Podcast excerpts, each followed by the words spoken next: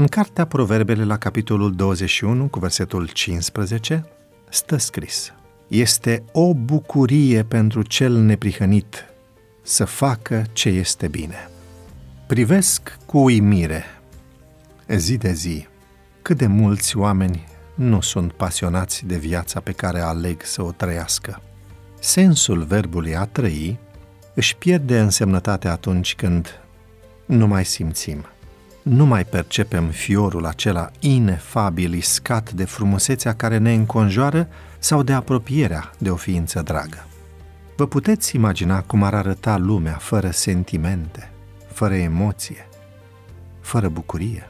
Bucuria se revarsă ca un izvor de apă vie din universul infinit al sufletului, ca o lumină ce încălzește suav existența efemeră. Atunci când cel neprihănit face ce este bine, efectul obținut, bucuria, se întoarce ca un bumerang la binefăcător și devine la rândul lui motorul care întreține facerea unui nou bine, asemenea unui perpetuum mobile. Cercetările din domeniul neuroștiinței au demonstrat acest lucru și au confirmat afirmațiile lui Solomon. Gândurile pozitive de iubire și recunoștință determină producerea în creier a anumitor substanțe chimice care ne ajută să simțim bucuria, fericirea și pacea.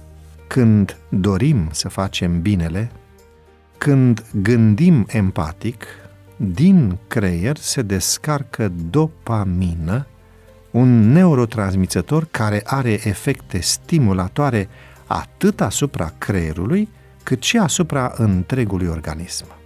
Corpul simte și răspunde printr-o trăire adecvată, adică bucurie.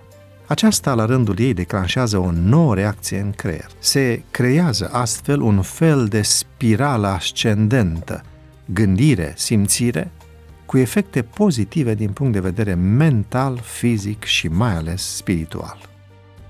Apostolul Pavel menționează în Galateni, capitolul 5, versetul 22, că atât bucuria cât și facerea de bine sunt de origine divină. Bucuria este amprenta lăsată de Dumnezeu asupra creației sale, iar pasiunea pentru facerea de bine este însușirea sa, care poate fi însă atribuită prin Duhul Sfânt doar celui ce acceptă să se încreadă în Iisus, deci celui socotit neprihănit. Bucuria divină este desăvârșită și înseamnă capacitatea de a te bucura de bucuria celuilalt și cuprinde mai mult decât empatie sau altruism. Este puterea de a-l iubi pe aproapele tău ca pe tine însuți. Bucuria bucuriei este emanația sufletului sub influența Duhului Sfânt.